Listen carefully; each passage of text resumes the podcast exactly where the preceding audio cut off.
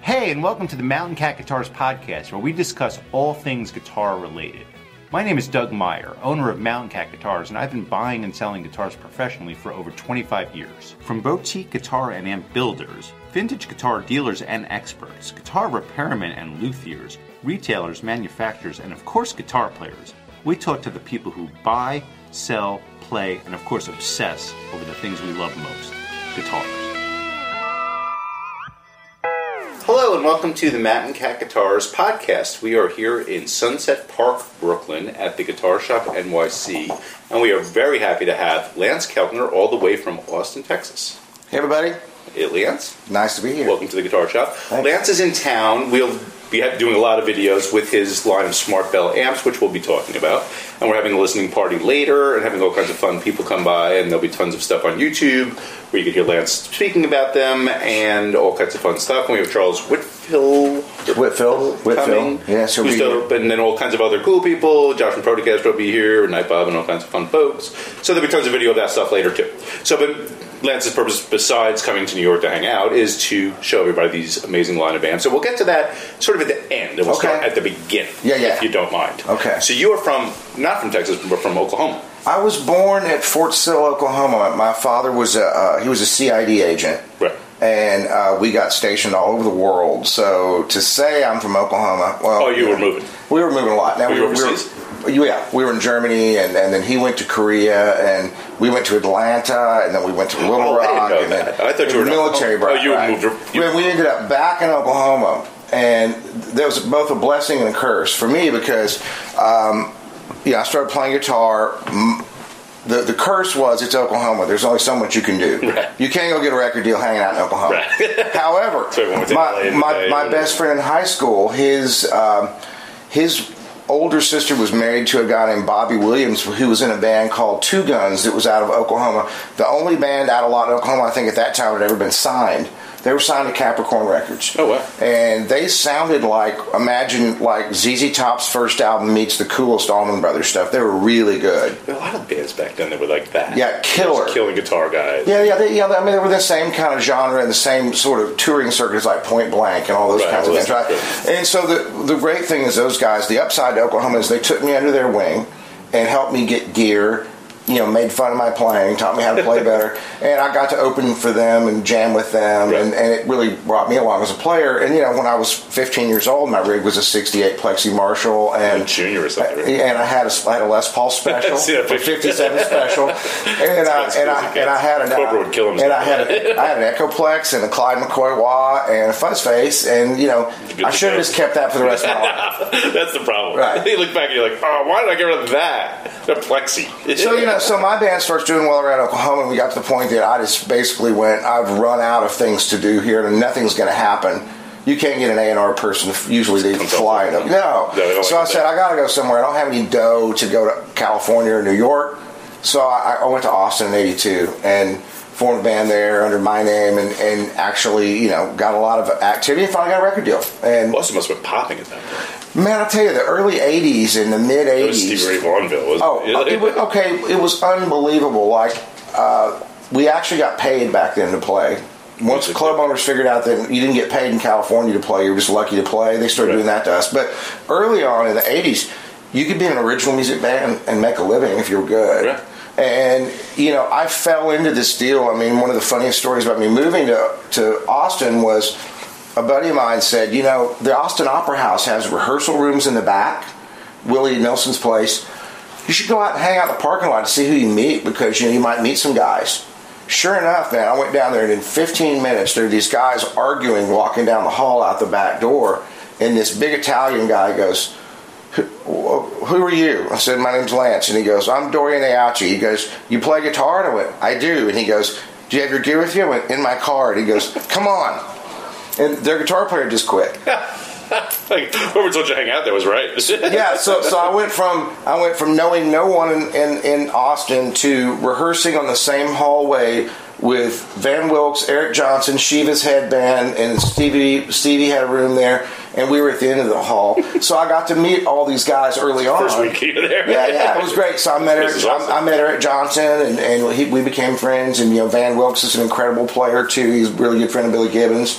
So I learned a lot just hanging around with those guys, and then that turned into '85. I moved to New York. Right. Got a uh, got a lot of label interest, and Brendan Burke, who had been managing Billy Idol, was managing me. Finally, I'm doing the abbre- abbreviated version. Skip ahead '90. I got a record deal on Atco East West, and Were you in North New York that whole time? no, I, I, I stayed in New, in New York from 85 to 86. And then my manager went, you know, it's going to be cheaper for you to maintain a band in Austin. Right, so much cheaper in New York. why don't you Anywhere go else to, but here. Yeah, why don't you go to Austin and, and we'll continue this process? Well, Right. I ended up splitting with him, and then all of a sudden I'd done demos with Jack Ponte out in New Jersey, right? Yeah. So Jack calls me one day. I'm at my rehearsal room, and Jack calls and says, uh, "I've got a, I've got a, two opportunities for you. And you choose one though. You can't have both." I said, "What?" He goes, "I can get you the gig playing with Alice Cooper, or we can get you signed to Atco East West under your name." And I went, "Let's do the record deal." And turns out that the East West people who were very dance oriented ended up firing all the great ATCO people, and I was in this dan- I was on a dance label by accident. Right. So like they were basically putting all their money into in Vogue, which they should have been, Right. and they were going, we don't even know what the hell to do with this this Right. guy. So they I got out of that deal. Uh, they gave me a demo budget to go away, and I used that demo budget to do a record at Arlen Studios, which was the opera house, Willie Nelson's place Right. and got a record deal in Europe and started touring Europe quite a bit. And I did that for years and years. Right. Yeah, and I love playing in Europe. Europe's amazing. Listen, but you didn't make a record in New York? Well, no, what what happened was is we we we made a record. We made started making a record at the Hit Factory, and then the deal we had at that time didn't work out and fell through. So I did do the album here in, in the Northeast, but I did it out in Jersey. Right. So my first album was done out in, near Tom's River. Well, that was released in North New York. Huh? That was released in Oh yeah, it was on Atco East West. It was Right. released. It did really well in a lot of markets, but they just wouldn't push it. That was a weird time for, It was a very weird time. especially for guitar-oriented music. Well, the thing Unless you're is, Stevie Ray. Okay. They seem to understand that and nothing else. I mean, you do understand that, that. I mean, this is a funny side note. and She'll probably kill me if she ever finds out about this, but my A&R person at Atco East West was a very famous long-term A&R person who had been with a bunch of labels.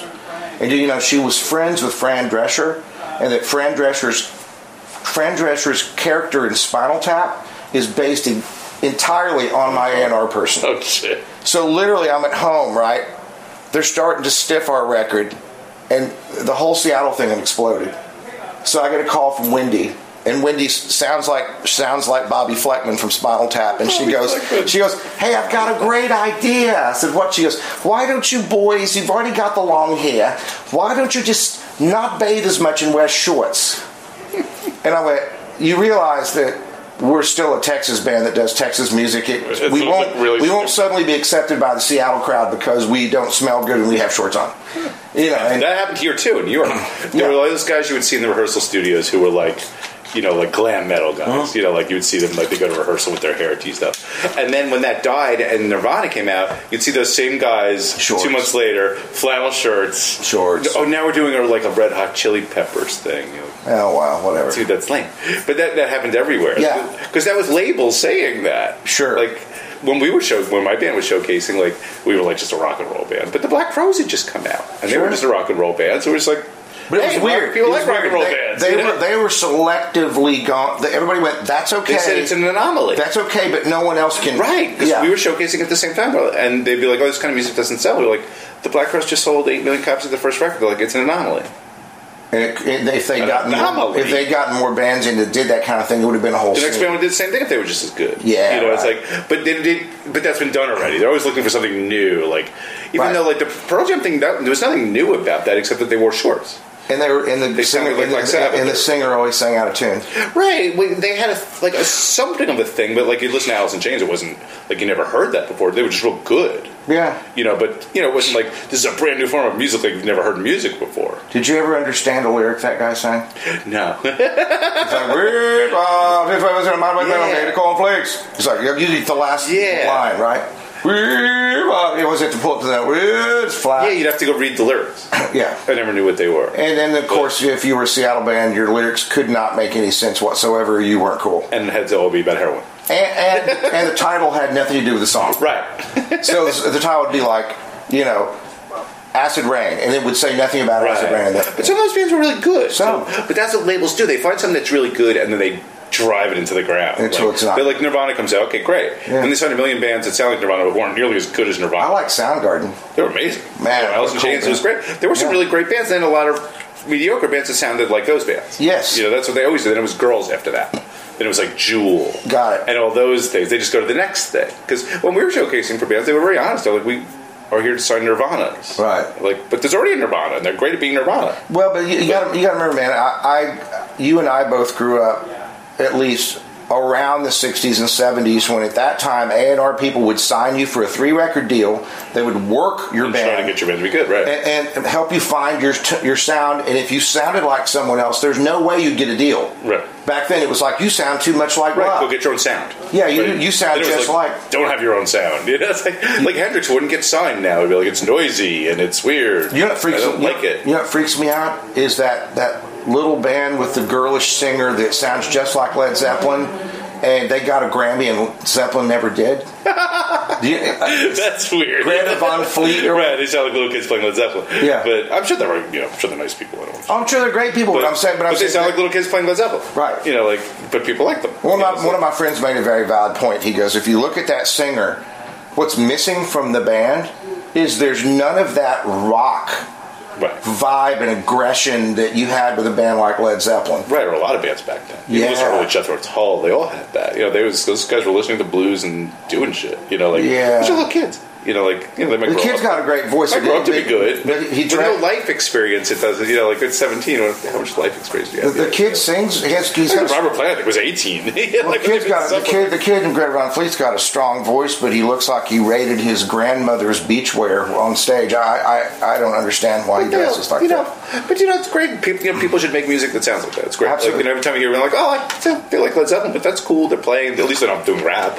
At least- nothing against rap either. Just it doesn't. No, I'm- have I'm- guitar in it, so I don't like. I, no, it. I, I don't You know. like I don't like rap at all. I'm not a huge rap fan. I like get here and there, but I just don't get it. I'm an old person. I don't get it. I can't understand anything they're saying. Yeah, I don't. I'm just I'm an old. old yeah, I like to understand what they're trying to you say. kid, you kids take that drum machine and get off my lawn. Yeah, You know, yeah, it's that'd be like, Miller, you know, like- it's like, it's Yeah. like- I mean, I like Tupac. I can get into some rap music, but a lot of it is very repetitive, Right. You know, and I don't find it all that interesting musically. But good, Yeah. but you know, I like old music. I like old blues and shit like that. So But then, it's- but then again, one of my best friends and, and incredible guitar player, George Pahone Jr., played with the Black Eyed Peas through their whole career. but they're kind of cool. And he, and he is a freaking monster rock Right. guitar player. But yeah, some of them have really good musicians in them. You know, like some of them Yeah. could be funky. They're playing around with music. Right. You know, like they're you know they're doing sa- they're doing something their own thing with it. They're Right. Oh, sampling. And some of that stuff is cool. I- I It's wanted- not what I like to I listen. wanted to give George a plug. If you guys, if you guys get a chance, George Pahone Jr. is in a band now. It's a two-piece band,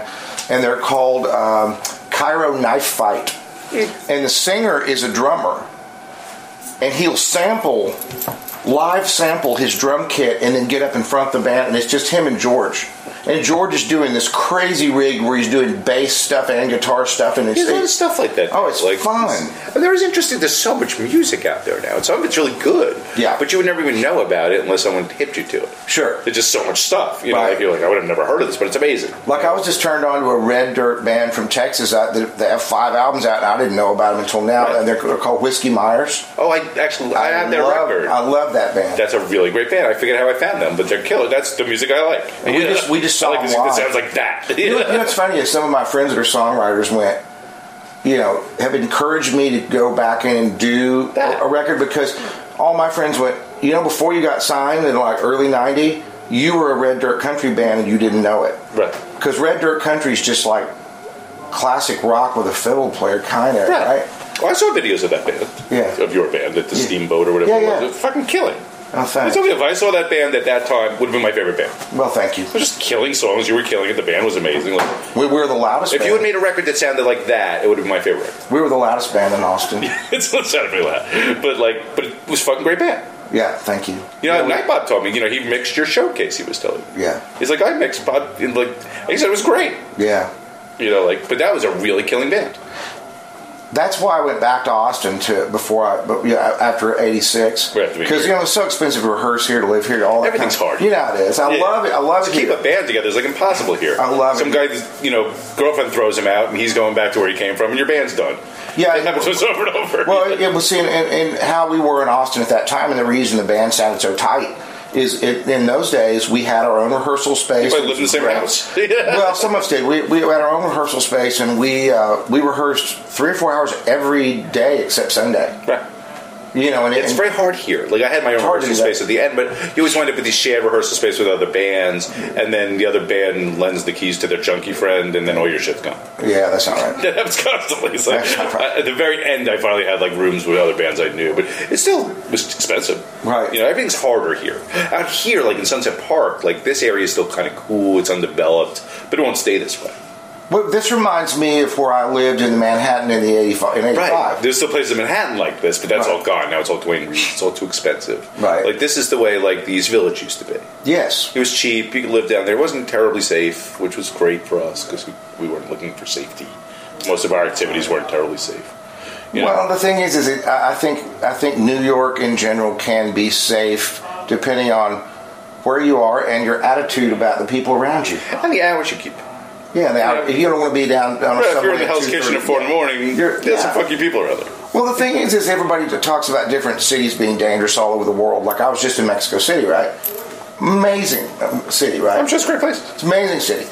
But it, m- one of my friends was going, "Oh, aren't you scared to go to Mexico City?" It's like, dude, there's North Austin at I-35 and Coney Lane is dangerous at two in the morning. Right. You know, everywhere. Yeah, It's like I have an idea. I'm not going to go to a cartel-controlled area to a disco at 1.30 in the morning. 5:30 in the morning and do a bunch no, of weird drugs. It's not happening. All right, so let's double back Okay. to because you've done so much stuff. So I've done stuff. You know, it's hard to figure out where to go. But obviously, I- when I first became aware of you was through when we first started. When I first started Mountain Cat, I started doing boutique guitars, and so Right. people said, "Oh, you know, there's cats doing videos for guitars." Which I you was know, doing, yeah. and you were pretty much the guy, and you were doing them mostly with Cliff from Destroy All Mm-hmm. Guitars, and that's when I first saw you.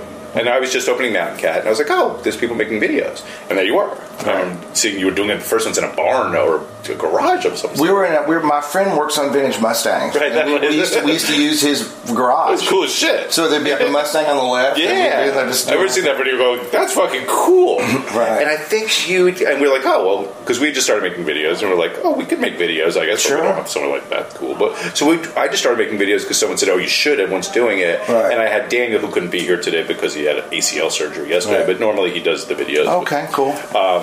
So I did, he'll edit all Hey, this hey, after Dan. the fact. But uh, but he was it, had just got out of film school, Right. So you could film things. So we're like, oh, we can make videos. I can, Why not? So we started. The real early ones are real weird. Right. You know, it takes a second to get used to. Well, the thing is, is yours are very organic, like mine are. I've, mine always been kind of funky. I mean, there's a lot of guys like that I have a lot of respect for that their videos are super slick and well produced, Right. and mine have never been. They that way. became that way, and now anyone could make one because I could even e, make them myself with my phone, and I could edit them. Sure. back then I couldn't. Right, I of didn't know course. how. You know, and Daniel his still look way better than Right, mine. of course. And he edits better because he's actually a professional editor at Vice. Right. so he can edit shit. But you know, I can make them in my house, and I could put the info on them in iMovie or whatever this. is. Yeah. So you know, everyone's making their own videos now. So it isn't this thing where you had to make back then. Like you know, like you charged people a lot for their videos because their guitars sold well, it's worth paying you to make a video. yeah. I mean, a- and plug for myself, I'm still doing videos Right. for hire. I, I. Because of my non-compete with my own company, Right. I can't do amp videos anymore, Right. really. But I, I do guitar videos and pedal videos. Yeah, it's videos. foreseeable. And you know, there was there was one builder that called me one time a few years ago, and you know, it's weird because I don't have as many followers as some people do, but I have the right ones. Right. And so, Right. Numbers of followers we all know doesn't mean shit. so the, yeah, so Yeah. so this really killer builder said, "I'm in a bit of a slump. I want to send you my flagship guitar." And we did one out in the garage, and he sold 11 guitars the next week. Right. 11.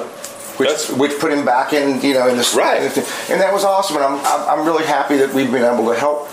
Yeah, people. well, that was the thing back then. Like, you had to have Lo- Lance do a video because yeah, how else are people gonna see your shit? Well, now you have Pete Thorne and all, and all these other guys that Yeah. are really good. Yeah, he was always great. Everyone's Oh, always. dude, he's great. Sean Tubbs. Awesome. yeah, there was a lot of guys back then. All of a sudden, they were coming out of the woodwork, and you're like, "Fuck, these guys are." Oh, and I'm going. Oh no, these guys look like professional, and Yeah, they know, what- look- and they really know what pro. They're really playing. they know what they're nicely. doing. they know what they're doing. You know, and, and then you know how it is too, because you have a YouTube channel.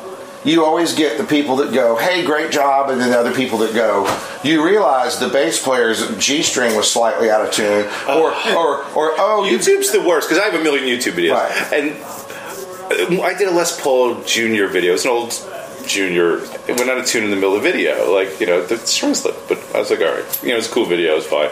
You know, so I wrote in the caption, hey, the G string slips slightly. Yeah. You know, but it's a cool video and you can get an idea. Every single comment was like, buy a tuner. You're an asshole. Your guitar's out of tune. Oh, yeah. I'm like, My my really? be- my best one was Buy a tuner, they all my, said. my best my best one is you've you've aged a lot. You you know, you know playing hillbilly hack.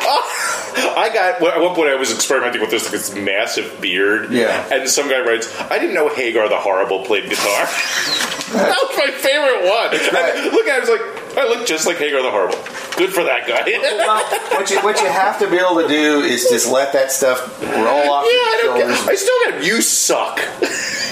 Good. Not as much as I used to though. Like Well, I'll start watching your, your stuff more and go. No, he doesn't. He's my friend. Stop it. I just love to learn how to play guitar. I know you are, but what am I? okay. Yeah. Oh no, some guy went out. You know, Sean Tubb does videos, right? And Sean is like a monster player. He played with Carrie Underwood and all these people. Just you played suck. no, you can play anything. And I, and I saw this thing on Facebook where some guy in Nashville was going after him for not playing worth a shit or something. And I was like, dude, you better put your playing up or be quiet. Professional guitar player. Sean's a, bad- Sean's a badass, you know? Yeah, so I don't feel. I mean, there's a lot of angry people out there on YouTube, but like, Yeah. you know, A lot like, of and they're, angry it's people. known to be that way. You know, like, Yeah. so I don't get them too often. I have a lot of videos now. Like, we've been doing them. My videos that are almost like ten years old now. Sure. So you, I mean, you are considerably I younger have on them. yeah, Right. So somebody goes, wow, you've really. fuck. I mean, I have aged. I'm like, yeah, I'm like you really aged. No I'm like, shit. I'm like, that was 14 years ago. Yeah, let's, you know, you look the same as you looked 14 years ago. I wished I did. right, but now you can see it. It's like, all right, you know, like no one looks like they look 14 years. We have to be comfortable with our oldness. well, it's just happening now. But Yeah. now you can see it. Yes. You know, now you can, you know, You, for the last you, you document it 12 or online. 14 years, you're going to see pictures from when you were younger. You know, so Yeah. like, but you know, and you you know, look. I have one video. I just happen to have four Tweed Deluxes at the same time. Wow. And the different ones. Sure. So I was like, you know what? Someday someone will find this helpful. Let's do a video. And we'll play each one because I like the earlier Tweed Deluxes better than the later. Everyone goes for t- the thin panels, but I like the fat panel better. And I did that video, and so many. I've seen it. It has like a, like a half a million hits or more. Amazing. I've seen it reposted a million times Cool. when the people are talking about deluxes, and so many people have written, "Thank you so much. I was going to buy a fat panel, but now I'm buying a, a thin panel, but now I'm going to buy a fat panel because of this video." Cool. I was like, "That's the way I feel about That's it." helpful. Because the thin panels just break up immediately, Right. you know, like they just be, which a lot of people want. They want Well, that Billy it, it Gibbons goes thing. from zero to, to Neil Young. Yeah, one, it's distorted. It's like zero to Neil right. Young and like it's like a tweet one- champ. It's yeah. bigger. But Sure. I, I play a little cleaner than that, so I like there to be a bit. Of, so the fat panel doesn't do that. It's a different circuit. Right. So it takes a second till it gets distorted. Well, you know, you know. Uh, sidebar note: You and I like the same sort of like red dirt country, sort of slightly distorted Right, fender. a little fuzziness on it. I found a pedal that you need to check out that I would like. Oh, did you? Is that the one you just told me about? I, I, I haven't put the video up yet, but uh, there's a company in Eastern Europe called, believe it or not, my company's called Smart Bell. They're, Right, those guys. Theirs called Dry Bell. Yeah, I looked at that. The That Unit looked really cool. 67? Yeah. So I got the Unit 67 pedal. You will love it. And did you make a video of it? Uh, I did it. The video's in my WeTransfer inbox, and I don't have my laptop with me. So I, I, when I get home, I have to upload Yeah, I it. went on their website and checked it out. Yeah, but but but basic, their their website videos don't really show everything the thing will do, but so cool for guys like us because you could set a fender style amp clean. Right. It's got a, a linear boost, then it's got like a, a like a, a tr- like a Rangemaster boost. Then it's got then Alright. it's got a bass and treble control, and then a sustain knob for compression. So you can go from super clean to Mike Campbell in like a couple of knobs changes and just step on the button. And Oh. it's right it's right there. Put that on the list, Mike. Unit 67. I'm just giving them. a Mike's plug. had a pedal tear. And- and- and as a disclaimer, as a disclaimer, I do not work for Unit 67, nor have I been paid money by them. I just like the pedal. I think it's really. Yeah, those sounded cool. Oh, I want yeah, to hear that. one. Yeah. So, So, and then how did you originally get hooked up with Cliff from Destroyer Guitars? okay, well that's uh, that's a weird one because Cliff had had years ago had been at Sony. Right, he was a record guy in the city. Right. So he knew of He was me. on label? He had relativity. Right. And at some point, somebody had pitched me to Cliff at Relativity. Right. But I think I had too many more like you know song song, and it wasn't as guitar oriented as Right. his label was. But we knew of each other. So when I started doing demos for just individual builders. Cliff called me up, you know, and he goes, "That's Cliff from Destroy All Guitars," you know, and it's, you know, asked me if I wanted to do videos for him. Oh, that's and, right. and I said, "I like money." and so we worked out a deal. And, and I, for for a while there, man, I was doing six, seven videos a Oh month. yeah, that's right when I discovered all that. Yeah, for Cliff. I mean, yeah, 'cause Cliff- banging them out. I mean, you there know? was so much stuff coming and going from my place; it was unbelievable. And we were just doing the Yeah. videos, and, and I had a great team, you know, because because it's Austin, and you know, guys are around that are awesome. Right. Generally, I would have Tommy Taylor f- on drums. That's right, it was kill. You were doing band videos or killing bands. Yeah, yeah, like I said, Tommy Taylor played with Eric Johnson, Yeah. still does. And I had Mark Epstein from Johnny Winter and Bonamassa band on bass. And this guy, Patterson Barrett, on keys, who's an amazing multi instrumentalist. Yeah, I remember so we would do these jam things. And what was so funny is I went back and listened to a bunch of them at one point, right? And I went, edit, edit, edit, cut, cut, cut. And I went, that's an instrumental record. And I put it out, it was called uh, Mystic Redneck. Oh, I love that record. you sent me a copy. That's nothing but jams. yeah, there was some really great stuff on that. But there's no songs. It's just jam. Yeah. Because then some people have gotten you know, touched me online. They've gone, you know, it was really cool how you guys just seem to like naturally morph, and the song takes all these different shapes. I'm like, it's because we didn't have a song. But that was a cool record, though. I remember Yeah. you said that to me at the time. I'd have to learn all that stuff to cool play fucking it. record. Yeah. Yeah. But the stuff that sounded great. Oh, thanks. Killing bands, Appreciate you know. that. Yeah, I remember that. That wasn't that long ago. It was like five years ago. or something. Yeah. Yeah, I remember because it pops up in my iTunes once in a while. but that was cool. so yeah, and then you worked with Cliff. That's kind of when I just that's when I wound up in boutique guitars. Like Cliff Mm-hmm. called me. Cliff was funny that way because I think he did the same thing with Cobra. He called me like the second day I was open. Just to check in and say, Yeah, it's like "Hi." hello. Yeah, hello. Like what yeah. are you doing? Yeah. You know? Right, And right. he called Cobra like the first day they opened Cobra guitars. like Oh, cool. he just had a great sense of like what was coming. He got called Cobra literally the first day. He, I will say this about Cliff. Cliff does a lot of research. Yeah, he knows And shit. he'll find guys that are like great that I've never heard of. That's what the last conversation I had with him, which wasn't that long ago, he had sort of just said, well, "That's what I'm good at." You know, Right. like finding these guys and bringing them to the public. He's like, Right. "Because anyone can take it from there." right. anyone could sell a guitar that's fully formed. And I was like, yeah, that's kind of true. I said, look, you know, like, you know, like, because he, well, he started everything. I always credit him with that. Mm-hmm. No one was just focusing on boutique guitars that I Yeah. know of. I think he before him. was, I think he might have been the first First that I guy. know of, who was really just doing that. Yeah, and, he, and you know, and, he, and he's a good guy, and I've worked with him off and on for years. Yeah, we crossed and- a lot of builders. Like, you know, we had a lot of the same guys because when I started doing it, I was like the second guy it seemed. Right. So, like, I was just the alternative to Cliff. Sure. You know, because Cliff was just so busy at that point. These guys were all complaining they couldn't get him on the phone. Right. He was repping everybody. Yes. you know, he's selling guitars. So like, Sure. so like all those guys started calling me saying, "Oh, there's another guy and he's near New York, and you know this will be awesome." And everyone's telling me, "Oh, I can't get Cliff on the phone." I'm like, "Well, look how many people he brought." Sure, he's Right. fucking It was busy. a lot. You know, he's going to sell those guitars. It was a There's not lot. like he has staff there. and some of the guitars were really expensive and really interesting and He weird. had all those guys. Like I got, I got a guitar one time that had like some sort of weird squid and a big eye, an eye that moved around. Yeah, and, he had weird and I was shit. like, "What the heck?" I mean, I mean, not that it wasn't a good guitar; it played well, but I was Right. like, some of the stuff he sent me was like, "Oh my god, this is so strange." Yeah, it was wa- like it's yeah, it was all over the place. But I remember the first time I saw the thing, it had to be like sixty or seventy builders he was running. Yeah, yeah, and, Yeah, then, like- and then and then amps. The only thing he didn't get into is acoustic guitars. Right.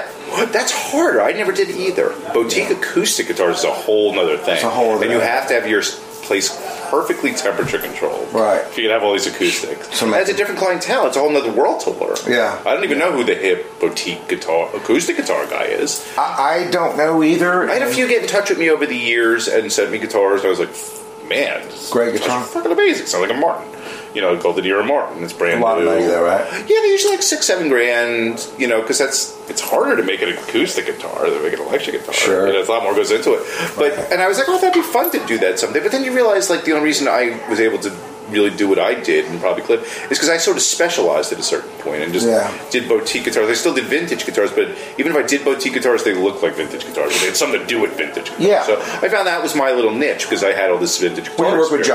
Josh right? at, And- Pro, at Procaster. Hi, Josh. yeah, he should be here. And Yeah. the, you know, the first person was Doug Howard. Yes. The second person was Mike Potvin, and the third, and they all knew each other. Right. That's how it all started. And then Sanford Cardinal, but they all knew each other Right. already. You know, those guys were all friends. And, and what was so cool about some of those guys too is like Sam's earliest work was okay, Right. sounded great, it was okay. Right. We've and, all gotten better. And then he went from zero to incredible A lot of in them. no time. Because a lot, of, a lot of those early guitars I still have. Yeah. Of certain builders because they never sold. Sure. And I just kept them as floor models. When Right. you look at them now, and the builders don't even want you showing them. Right. Because they were very primitive versions of what they make. That was Yeah. ten years ago. Yeah, Like Sam- Mountain Cat's ten years old, and a in November. So And look at that some was of the crazy stuff Doug's doing with the Firebirds and all that stuff. It's like Right. wild. Really- yeah, really- yeah, that was the whole thing because I was the Banshee dealer. Right. You know, Doug built the Banshees. You know, Sure. we sold tons and tons of them, and then he Yeah, had to reconfigure them. But like, you know, but that was like, Doug was the first person to call me because when I put up my first website, I was repping Brian Monty guitars because he's an old old friend of mine, yeah. and I demoed some of his and new stuff, you know, and, and vintage stuff. But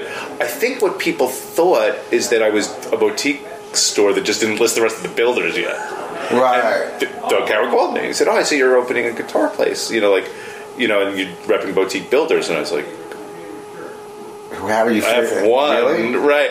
Uh, But and he was like, "Well, can I send you guitars?" And I was like, "Send guitars to me."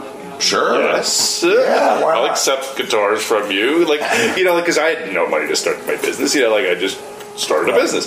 So and they showed up and they were amazing. And I was like, these guitars are amazing. His you stuff know. was good. I demoed a lot of Doug's yeah, stuff. and it was raw. But I remember showing it to Bob, and he's like, "Well, this is you know this could be a little smoother, you know, like that kind of Yeah. thing." But like the guitar sounded good, and it was did. all good. So and then you know the next guy, and the next guy, and they all started commenting. I was like, Right. and they were all willing to consign these guitars because I knew people. Right. You know, I s- had a big following from the city, you know, and then it just started rolling, and it turned Sure. into a whole little business. But uh, my idea was just to do vintage guitars because it's all I ever did, Right. and I probably wouldn't have been able to stay open because the vintage market's so Weird. you know, there's so many guys doing it. There's just so many guys who want to buy Right. that 55 telly. Right. You know, and they'll, they'll basically pay retail just to have it in their shop. Sure. You know, so I can't really do that. So, you know, I get a lot of consignments up where I live. I'm lucky there aren't that many other Yeah. reputable vintage dealers Yeah. around. I have a good reputation, so I get a lot of good consignments. But without the boutique thing, Mountain Cat, it really became what Mountain Cat was. And then I hooked up with Josh. And, yeah, you know, I do all the business for And Protocaster. Josh is great, yeah. yeah, we, and when I first met Josh, I think I only made two or three guitars. Yeah, I mean, in fact, I was just sitting out there playing that 335 he has, going. Give it to the Josh. first thing I That's every guitar first, now, though. first thing I would do Give is it I to would I Josh. would take it, just give it to Josh and go strip that shit. do you the know? Josh thing. And Yeah, 'cause it they was- sound better. They feel better. They, they Yeah. feel like vintage guitars. That's Yeah. Josh from Protocaster Guitars. who- Yeah, he's a great lives at guy. home. and he's not far from here. But you know, but when I first met him, he'd only made a couple guitars. You know, Right. me and Nightbop went over to his place. You know, 'cause Right. Doug Cower told me about him. He's like, "There's a guy in New York. If he lived in California, I'd hire him tomorrow." Wow. like he's the best finish guy. But he hadn't shot that many finishes even. You know, he, he's just really good at it was just naturally. yeah, he just You, you know, you know a funny story about Night Bob, and this is a weird one, guys. he'll be here shortly too. Yeah, so that, not, not Bob will remember with this. This is so funny. So Bob and I met in the '80s. He ran sound for me, helped me a lot when I was Yeah. here. He's a great guy, and I got an endorsement with Kramer because I was working out with all the Jersey guys, you know, and the, all the the guys that worked with Bon Jovi and all that. So they introduced me to Exactly. Kramer. I get into the Kramer family, and I meet Chris Hofschneider. That we all called Lumpy. You know, Lumpy worked for Lumpy. yeah, Lumpy worked for uh, for, Jimmy Archie. Richie Sambora for years. And Lumpy called me up one time out of the blue and he goes, Man, I haven't talked to you in a couple of years. I love you. I want to make you a guitar. What do you want? And I said, I want something that's derivative of Firebird, but thicker like a Les Paul and slightly smaller. And I want Saguaro cactuses for fret markers and some interesting headstock. Where's that guitar?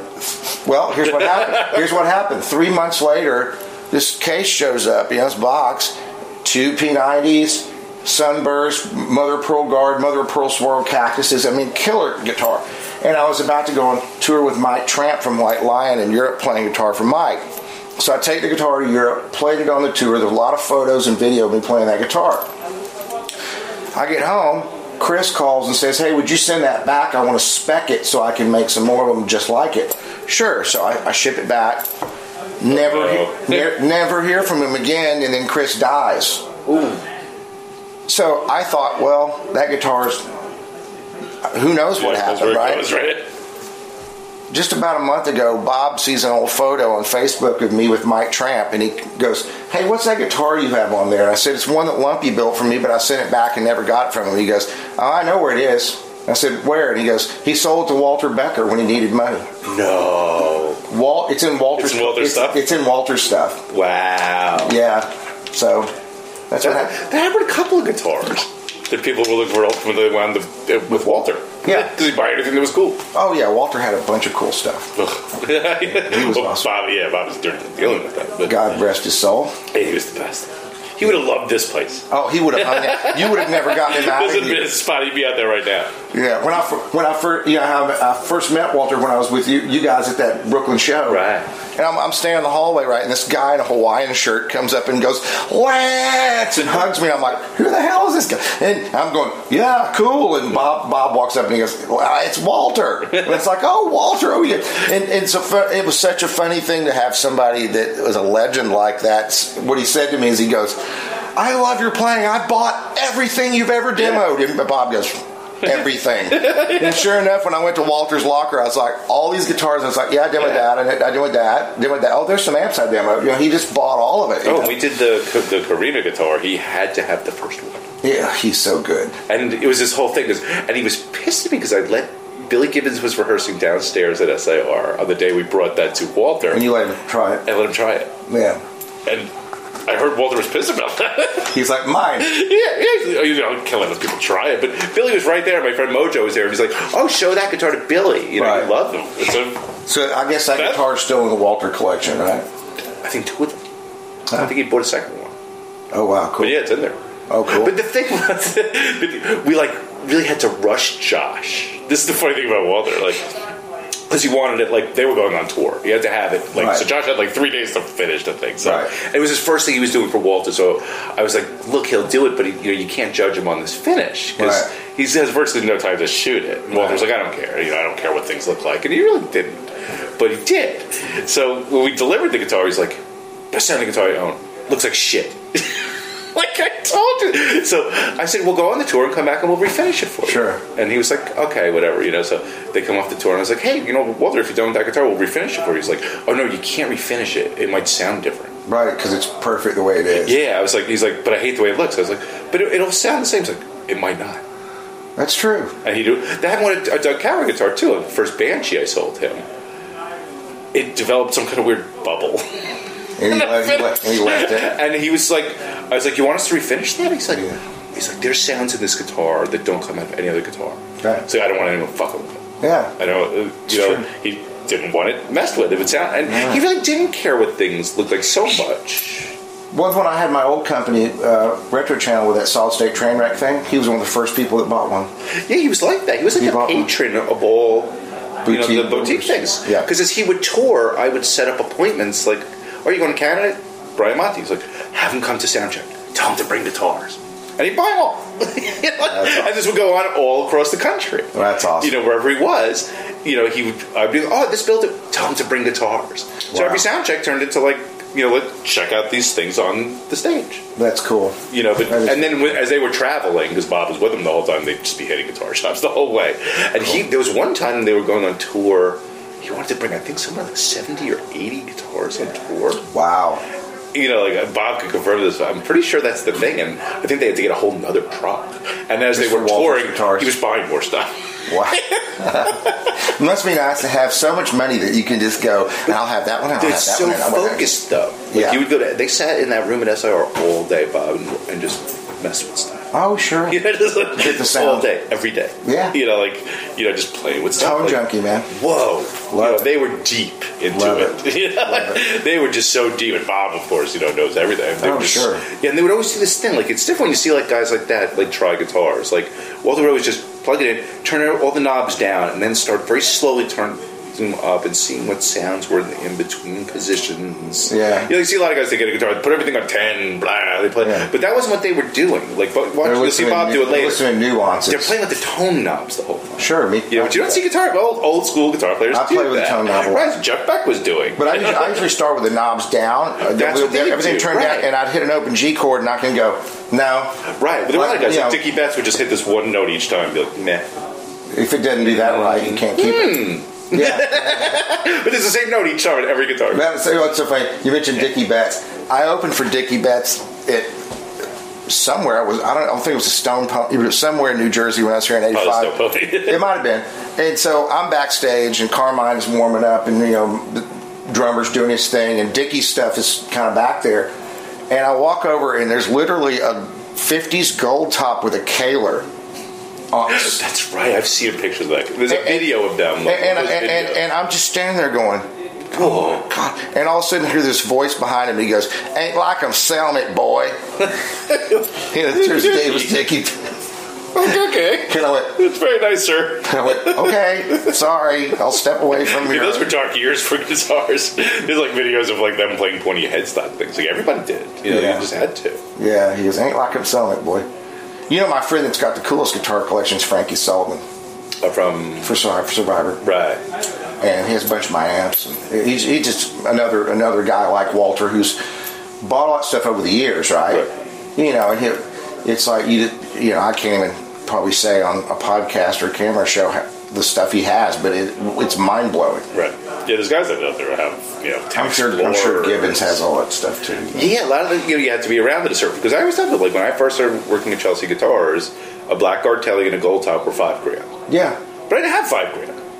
I didn't have I five. didn't have five dollars. Right. Oh, so, yeah, yeah. It's cheap. I still couldn't afford it. You know? Oh well, you know, well Frank Frank told me that, that I don't think he paid more than five thousand for any of his flame No. tops, and he's got like nine. Well, it's gonna say, oh yeah, I paid four hundred for a blackguard back. You know, like I was, you know, like I started getting tickets in the mid '80s. I worked at a vintage guitar shop when I was still in college, but stuff wasn't cheap. I couldn't buy a '50 Strat. I wanted one. Sure, They were already four or five grand it's a lot of dough For- for for a kid. for a kid. I had four or five thousand dollars for a guitar. You know, like Right. I just didn't.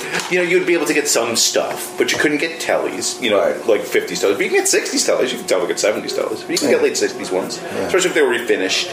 That's what Chelsea Guitars was great for because we all Yeah. got there because you can get a lot of refinished stuff or part stuff. Yeah. stuff that sounded right. It just wasn't really all original. Wow. You know, but Yeah. but all vintage guitars were always expensive. In, even in the '80s, you look at Guitar Trader things. You know, a burst was already twenty grand.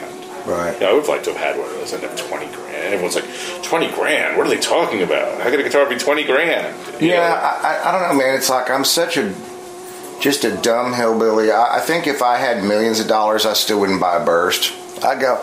I, I'm not going to spend that much money on a guitar. I don't. I don't. I don't. I don't really give a shit that much. It's like if I pick it up and play the G chord and it sounds good, I'll play it. But some of those are great guitars. You know, like they make great guitars in the 50s. You know, it's not all are great. Yeah. But, you know, but some of them really are magical. You can buy a guitar for that much money because it's a good investment. You know, if you really want to have one, it's fun to have. It shows the other rich friends.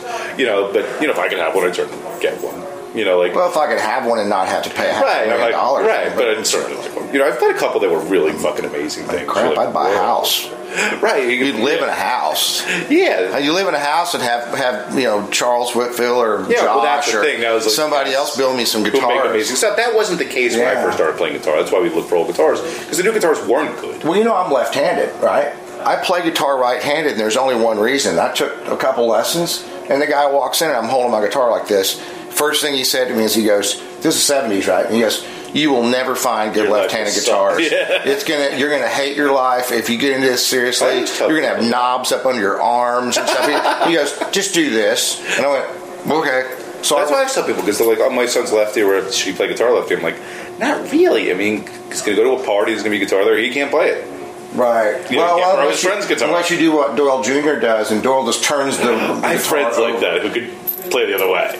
You know, over. And, and like, it, it makes for a really unique style with Doyle Rommel Jr. because you know he, you're watching him, and most of his bending, he's bending down. down. Right. Well, then it sounds like I'm a king. You know, Yeah. about that. True. That was Walter's whole thing. It's funny, like Walter, like what I knew him, was just all about Albert King. Oh And yeah. if you went to listen to them play, you're like, oh yeah, duh. That's why I liked, you know, Carino Flying Bees. You Oh, know, like, sure. But he was really into Albert King. You know, and then, Oh, like, yeah. you would see him solo some nights, and you'd be like, he's just playing Albert King riffs, and then Steely Dan things. But, like, Right. you know, Albert King, I think, affects everybody who hears that. Right. You know, like, if you're a guitar player, that's kind of fuck you up. But he's bending down. Mm-hmm. And brrr, that's why all those English guys, like, started bending Well, down. I've been down on my G string a lot. yeah, it's a different sound. Yeah, it is down Yeah. instead of instead of up for sure. Yeah, when you see Albert doing it, it's like, whoa. That's Right. Like, his hands were massive. You know, it's a Carino V through Mm-hmm. acoustic amps. That's what he used. Wow. Well, Well, I think it's Fillmore, like, well, you know, I mean, BB King was using what, those Gibson Those lab series. Yeah, lab series amps. Yeah. super weird. I've sold those over the years. They're super weird. Like, Yeah, they have a not compressor- terrible compressor sounding, right? built in. But it's a weird choice. You could have had Yeah. its win. yeah. I forget why he said he liked those labs or how he even got them. Right. Well, you never you never know with people with people in gear. Some people are very edgy and weird and want to tweak every little thing about Yeah, their and some gear. people don't care. And some people don't care. It's like I know that uh, that my mentors when they got their deal on on the Two Guns guys, one one of the first tours they were on, they were the opening act, and and right after them played Molly Hatchet and then the Outlaws, and these guys had you know my mentor Bobby Williams had uh, had a 59 flame top, Marshalls, Coleridge. everything. He had a, he had a slab board 59 Strat. And one day he's you know he, they're hanging out and he finally just says to Dave Lubeck straight up he goes, "Why do you guys play Peavies?" You're ma-, he goes, "You're making money," and he and he goes, "Cause they're free." They're free, right? and it's like, Skinner had them. Everybody had them. yeah, they're free. Well, they were Mississippi Marshals. You know, Kinda, like, you know, yeah. that's like you know. But Skinner did and or back They sounded great. at the though. end. It was PBs. Yeah. You know, at the beginning, they, of course, they We, Marshalls. you know, my friend from Austin, Bill Webb, was teching for Skinner this last few years, and he said that he they actually went back in, in the warehouse and pulled out the ori- you know Gary Rossington's original white PV. I guess they were maces or whatever they were, right? Yeah, And super Bi- made for that. Bill said he went through them. And, and tweaked it up, and they brought it on stage, and Gary plugged into it, and it, he goes, sounded just like all those records. It was amazing. Right. I'm sure. I'm sure those were really well made. Yeah. You know, that's why everyone was using them. Yeah. You know, every Prison summer. break. Yeah, they were in the states. You know, they were down south. You know. Yeah, Charles is picking it up. Oh. um, well, well, I mean, there's so much stuff. So we're going to have to do another podcast. But um, will. Yeah, but let's get at least talk about your amps. Let's do. So you've done tons and tons of guitar. So you've been doing project stuff since I've known you. Sure. So this is your latest of many. Sure. Um, but this is really your company. Yes. And so is Retro Channel. Well, what I finally said is, I said, "Wow, I've made a lot of people a lot of money, and I haven't made any. So Would it be nice if I made got the some money? money, right. I'd like to have money too." You know, it's like I make everybody else famous and can make them lots of money, and I don't make any money. So I you have thought, great ideas for gear. Yeah. Every good idea you come up with is like that's a killer idea. Someone should build that. and then people run with that and, they make a do lot it. of money. Fuck you over. well, generally what happens, generally what happens, and and I won't name names, but it's happened to me about 12 times. Somebody will go, that's a killer idea. Let's do that together. And on every one of those we sell, we're going to give you this. It's money. And the, mo- the most That's recent. where it breaks down. The, the most recent one was on a flying V project, and there was a middleman between me and Oh, I was going to get involved in that one. well, yeah, it was it was between a middleman between me and the actual Eastern European builder. They said you can build, we can build 25 of these V's for you to sell exact replicas, Yeah, I remember. and, and they're really Wanted good. one. and, and and but you can only sell 25, and then and then that's it. We won't make any more. I said okay. So I- and the the, the, the pay, pay was good. you were selling them, weren't And I sold, I was sold like 16 of them. And then the guy in America calls and says, hold on, hold on. The builder's out of Karina. We don't have the right wood right now. You, we need to hold off for a while. And I had other guys going, man, I want to buy a guitar. I want to buy a guitar. you? I want the Warriors. Well, the American guy made a very dumb mistake. I'm at the Dallas Guitar Show.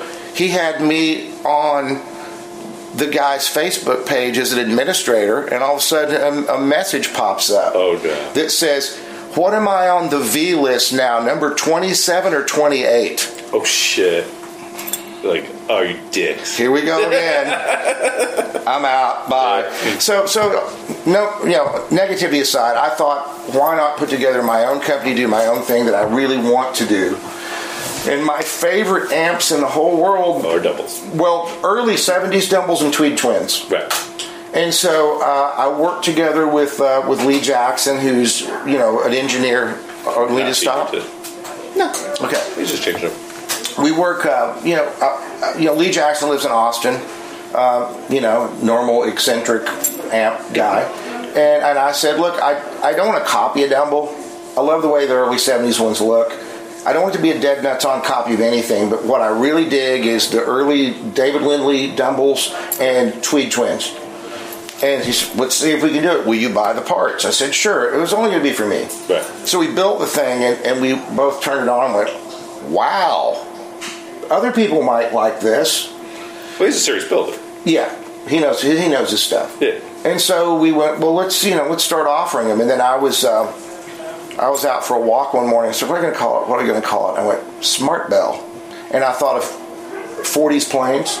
Like fighter planes, Yeah. and so he said we're going to have the a, a, a pinup girl like they would on the old fighters, Sure. and we're going to name all the all the models after those planes, right? So the hundred watts, the P fifty one, Right. and then and then we came up with a uh, a six v six version of it that has a half power switch. That's Right. called a P thirty eight, and um, You have that out there. Yes, and so we started. We started getting really, really good feedback, and started selling amps. And then some celebrities started buying the amps. Tommy Shaw bought a hundred watt from Styx. Frankie Sullivan's bought two amps from Survivor. And then the thing I'm kind of most excited and proud about was uh, we were in LA, and I had always wanted to get since we started this, and it hadn't been that long. It's been less than a year. I'd always wanted to get one of these to Joe Walsh because Joe's Joe's the reason I play slide. Right? He's such a such a great player and such a great writer and singer and everything. And so we were able to get Joe to hear the amps, and he chose a P38, so he's got the 46V amp, and, and apparently loves it. He bought it. You know, he's one of those. All, all of the guys that have worked with us, thank goodness, that are like celebrities and pros, have been the kind of guys Thanks for everyone. that go, "We will pay for what we want," and so they we, That's cool. so they paid for the gear, and it's been really cool. Got a lot of great customers, and then what we recently did is we brought my buddy Steve in, who is an incredible analog circuitry designer, and we took the the platform that we're doing, which is basically a early '70s Dumble style platform, but with very very handmade tweed style transformers. So technically, our transformers are only four ohms. Right. You can use an eight ohm or sixteen ohm cab and just lose headroom and a little low end, but four ohms is where they like to live, right? Yeah. So we brought Steve in and said, we want to do something people can afford that sounds good. So Steve, rather than m- doing a digital modeling thing or doing an analog model of an entire amplifier, we've narrowed it down now to where he analog models the tubes Well, just the tubes. And each tube, he spent a lot of time making it react just like, and it's all analog, there's no digital stuff. So now we have this thing called the SR 71 because it's a spy plane, right? yeah. And it's a 20 pound version of our 100 watt amp. And solid state. And solid state. I want to hear that. That's how. And, and guys have been freaking out over it. And I, Yeah, I'm telling you. and I, I did some videos on it and sold 26 of of them in about four weeks. wow. Yeah, dying to hear that. And so what we're going to do now is that's going to be a production model for us that we'll put in stores like actual retail stores around the world. Because what we want to be able to do is service our friends in the boutique market with our high end stuff, Right. but, but also to have something that you know an average player could go down to a store, plug in, play, enjoy, and buy it. That's awesome. And so we're gonna we're gonna do a whole line of things that that are it, using that technology and affordable. Good. That's okay. I'm really excited to hear that.